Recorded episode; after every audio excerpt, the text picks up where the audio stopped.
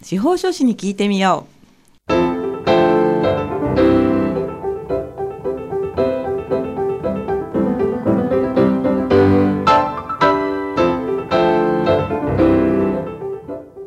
FM 大白をお聞きの皆さんこんにちは。宮城県司法書士会がお送りするあ司法書士に聞いてみようの時間です。この番組は宮城県司法書士会に所属する会員司法書士の皆さんが月替わりで身近な法律の知識や手続きの注意点そして日頃の活動などを解説していただく30分のトーク番組です。放送は毎月第4木曜日のこの時間です。本日も番組パーソナリティの笹崎久美子がお話を伺います。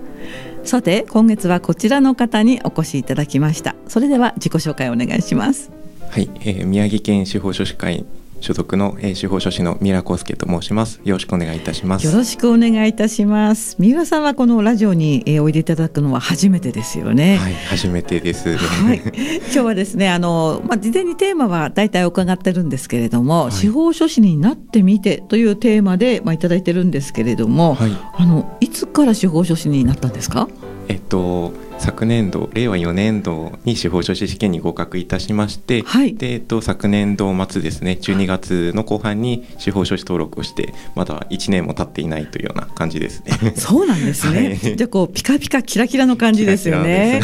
そうですか改めましてよろしくお願いいたします。よろしくお願いいたします。はいではあ今日はどんなところからお聞きしようかと考えてきたんですけれども、はい、まずその合格の瞬間のお気持ちをお聞きしたいんですけれど いいですか？聞いて。聞いて大丈夫ですか？はい、はい、大丈夫です、はい、合格の瞬間がですね、はい、その合格発表って法務局にの掲示板に、はい、えー、掲示されるのと、えっとあとネット上で、えー、その受験番号が発表されるの。その2通りあるんですけど、ええ、私はせっかくなのでその臨場感というかドキドキを味わいたくて、はい、で法務局に直接行ったんですね。行かれたんですね。はい、はい、でその掲示板で、はい、あの掲示物ですね。その合格番号みたいな、はい、合格者の受験番号みたいなのが張り出される瞬間をもう見ていて。あじゃあ結構手前にこう。はい、はい、はい、そうですね、はい、うん でそのなんかもう貼ってる作業中に自分の受験番号が見えてあ見えちゃった。見えちゃって。なるほどなるほど。はい。よしってガッツポーズして、はい、なんかこう不安になりませんか？本当にいいのかないいのかなって思い思ったりしないんですか？思いました。うん。で受験番号って何桁なんですか？受験番号。三桁とか？3, 3桁でした、ね、じゃあ間違わないかもしれないですね。そうですね。そうですか写真とかは撮れるものなんですか？あそうですね。受験番号の写真は記念に撮って今でも残ってるはずです、ね、よかった。何回でこう掲示されるんですか？何回で？あ一回一回？なんかこう一回って結構ロビーみたいになってますよね。そうですね、うんうん、はのそのちょっと間違ったことを言ったらあれかもしれない。そうかもしれない。すみません。なんとなく法務局さんの中、はい、法務局さん春日町でしたっけね、確か。そその辺だったから、ね、これもまた間違ったらまずい、はい、まずいのであれな怖い怖いけどなんですけれども、ということでまあ合格されましたと、はい、まずはおめでとうございます。あのちなみにどういった勉強をされてきたんですか？えっと勉強。まずその司法書士の勉強に関しましては、はい、えーと、私は大学卒業した、えー、1年半後、まあ、2年弱後ぐらいに受かってる感じなんですけれどもその司法書士試験の勉強を開始したのは大学4年生の頃、在学中に、はい、大学中、はい、で、うんまあ、大学は、えーまあ、法律系を学んでて、法学部ではなかったんですけど、はい、なので、まあ、その流れで司法書士受けてみようという感じで。であの何回も挑戦したという先輩たちの話もこちらのラジオでよく伺うんですけれども、はい、そうすごくたくさん挑戦した方もいらっしゃって、はい、そんな中ではやっぱりこうあスルッとこういっちゃったかなっていう感じも私するんですけれども ご自身としてはどんな感じなんですか？そうですね。その司法書士試験自体はあの、まあ、2回で合格して、はい、あのまあ、すごく苦労したという部類ではないのかもしれないんですけれども、えーはい、その前に結構あの大きな挫折の経験というかうん、あったので、はい、なんか自分としてはなんかすんなりここに来たっていう感じじゃないなっていう。なるほど、まあ、その辺はじゃあ後半伺うことに。そうですね、はい、そうするとまあ合格したと言ってもその後どういうふうな展開になるのかちょっと私見えないところがあるんですけれども、はい、何かこう連絡とか来るんですか？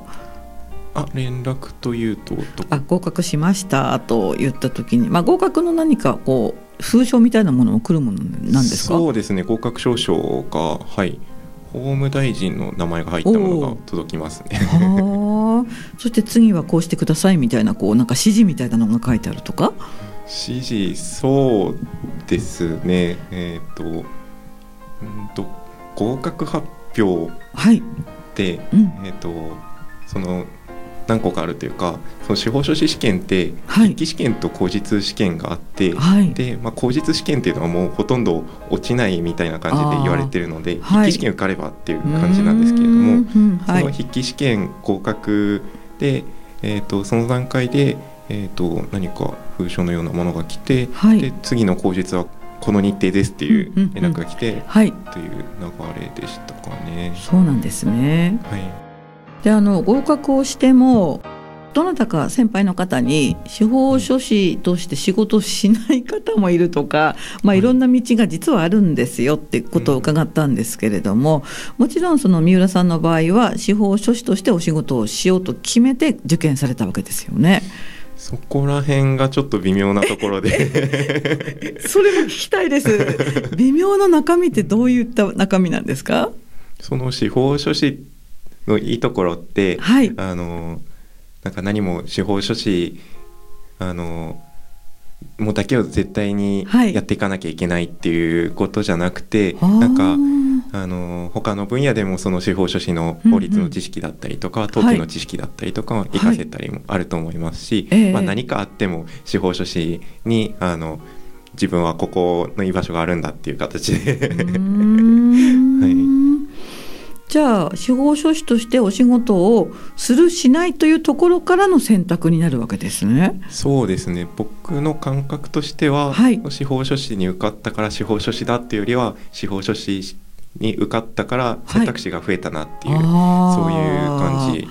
でしたね。あ、それはちょっと新鮮でした。なんか皆さんがその何ですか司法書士としてお仕事をされるのを目指しているもののような気がしてたんですけれども、はい、まあそうじゃない方もいらっしゃるっていうことがすごくね新鮮だったんですけれども、ただ今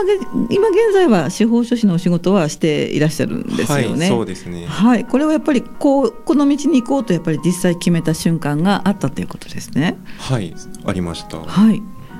何かきっかけとかもあったんですか？えっと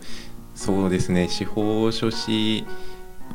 その正直司法書士に合格したはいいものの、はい、あのどうどうしようって。どうしよう？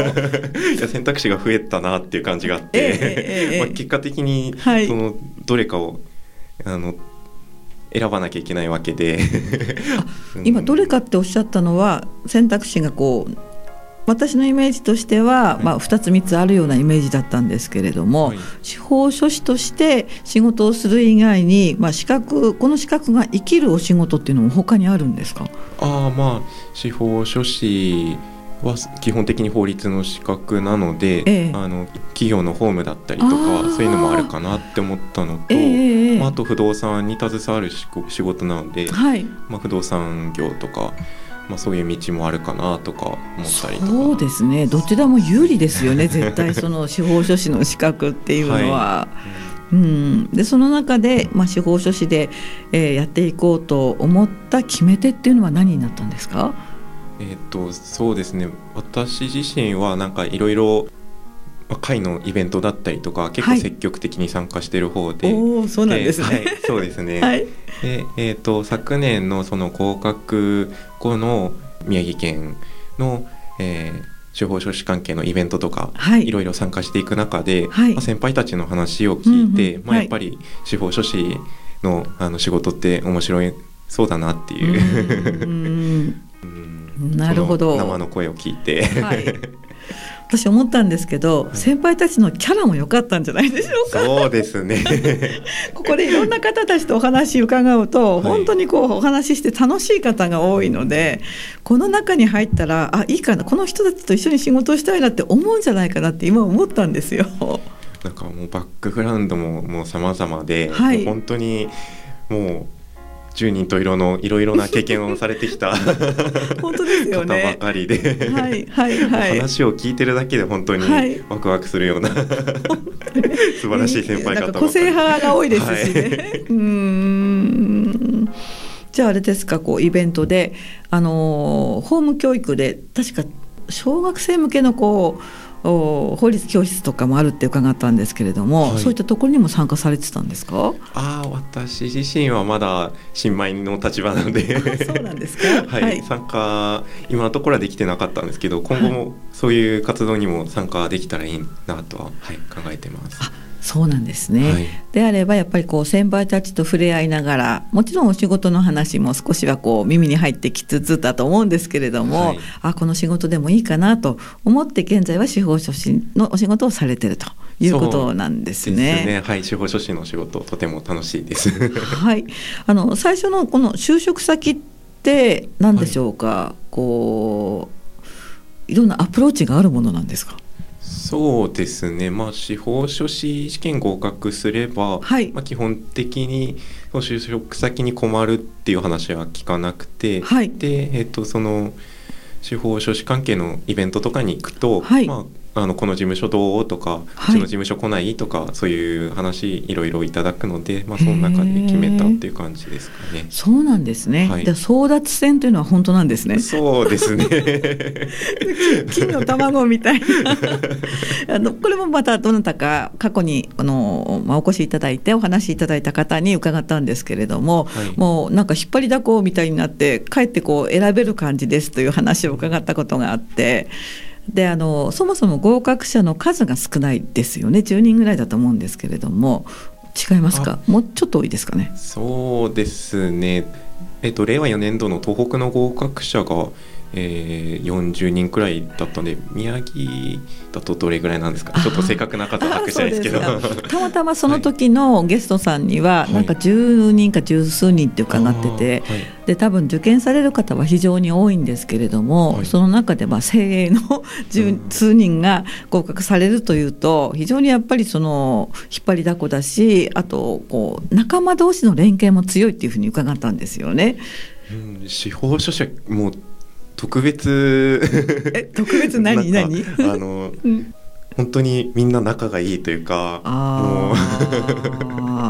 横のつながりももうすごいんですね。すごいですね。よくわかりました。まあなんかだんだんね雰囲気が伝わってくるような気がするんですけれども、はい、ちょうどあの中盤になりましたのでここで三浦孝介さんのリクエスト曲をこの辺でおかけしたいと思いますがよろしいですか？はい、はい、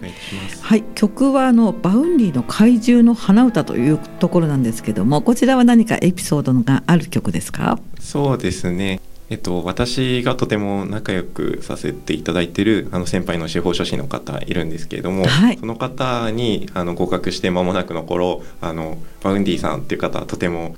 いいよっていう感じで、えっと、お勧めされて、はい、で、えっと、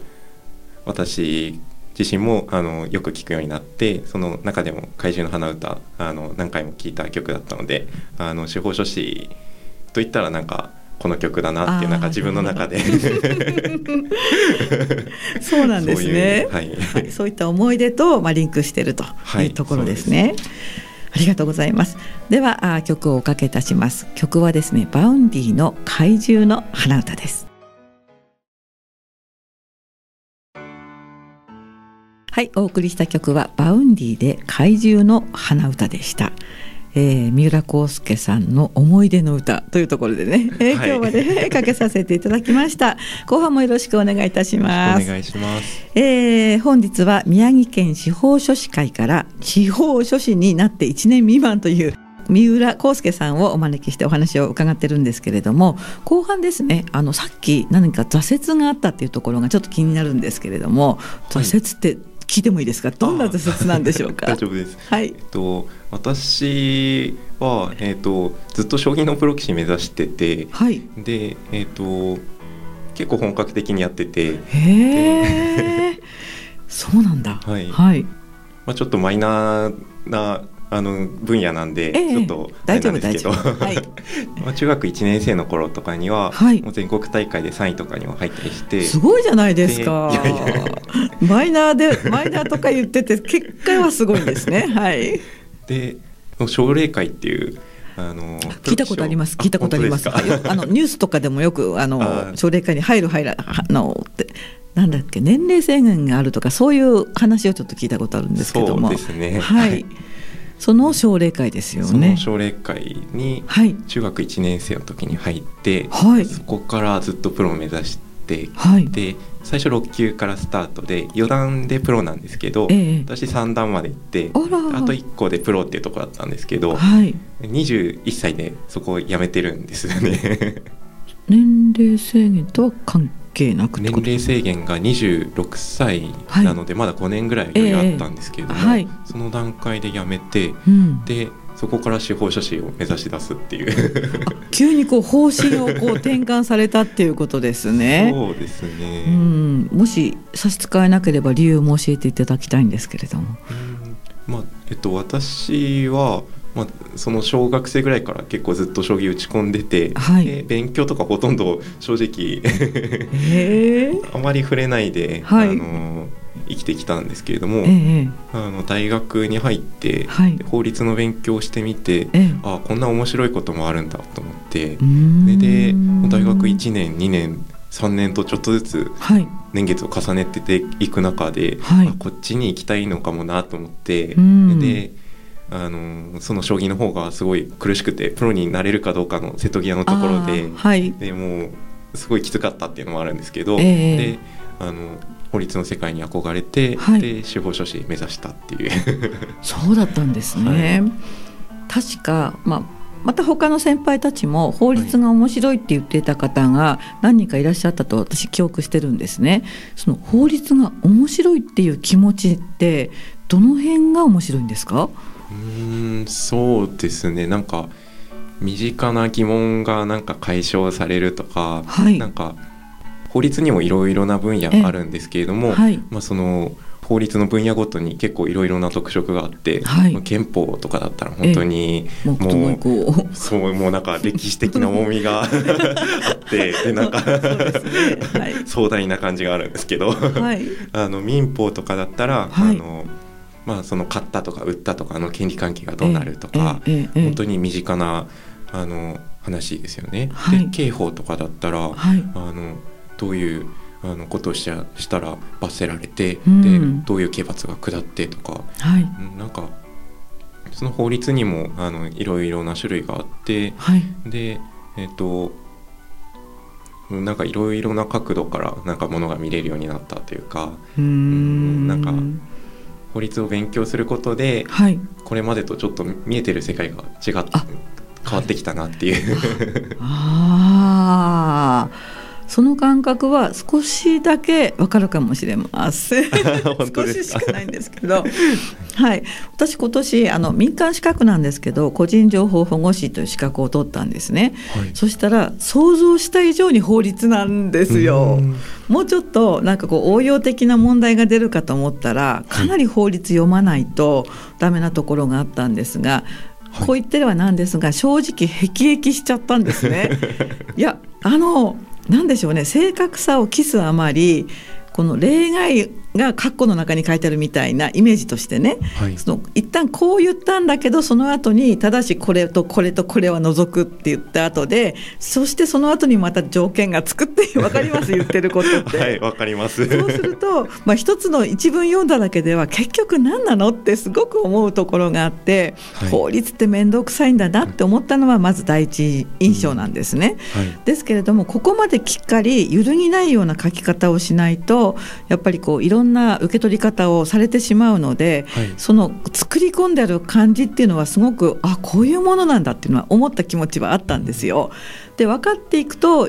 今あの三浦さんがおっしゃったみたいに世の中こんな風に動いてるんだっていう 感覚があったのでその一番このこんな風に動いてるんだっていう私が感じた気持ちに近いのかなって今ちょっと思ったんですけれどもそんなかんそんな方向ですか？そうですね。なんか、はい、本当に法律ってなんか細かくて、はい、でなんか多分普通の小説とかで法律の文章をパッと挿入したら、はい、もう多分というか。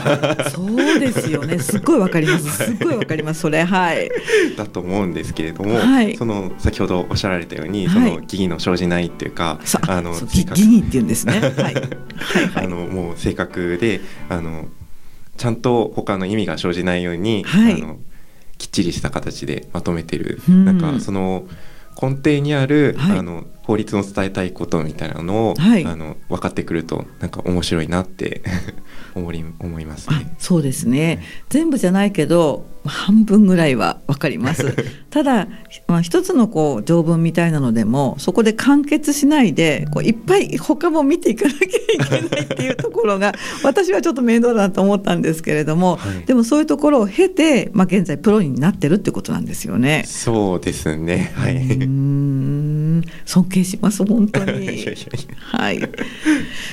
まあ、最後になりますけど今現在ですね、まあ、主にどんなお仕事をされてるか伺って今日,、今日番組を終えようと思うんですけれども、はい、まあ、現在1年未満というところでどの辺を今一生懸命されてるという感じですか？そうですね。基本的には不動産登記が多くて、はいえー、まあ、その売買の、えー、決済の場に立ち会うとかそういうことが多いんですけれども、うん。はい、まあ、あとは、まあ、相続とかも少しやってますし、うん、まあ、商業とかも何件かやってる。まあうんまあいろいろポツポツはやってるんですけどメインは、はい、あの不動産登記売買の方かなっていう感じですね。そうなんですね、はい、不動産登記とか。一つちょっとだけ失礼なことも伺っていいですか？はい、はい、多分最初のお仕事ってすごく緊張されますし、はい、あと、まあ、新人さんになって一番の仕事って多少ドキドキしたりすることあるような気がするんですけども、はい、もちろんあります。はい、でもう多分お客様にも新人さんってバレバレかなって思ったりとかいろんな思いあると思うんですけどもね、はい、どの辺からもう自分はプロだぞっていうこうなんていうかな外に出ても堂々とできていくものなんですか？いやもちろん今でもそんな堂々と。本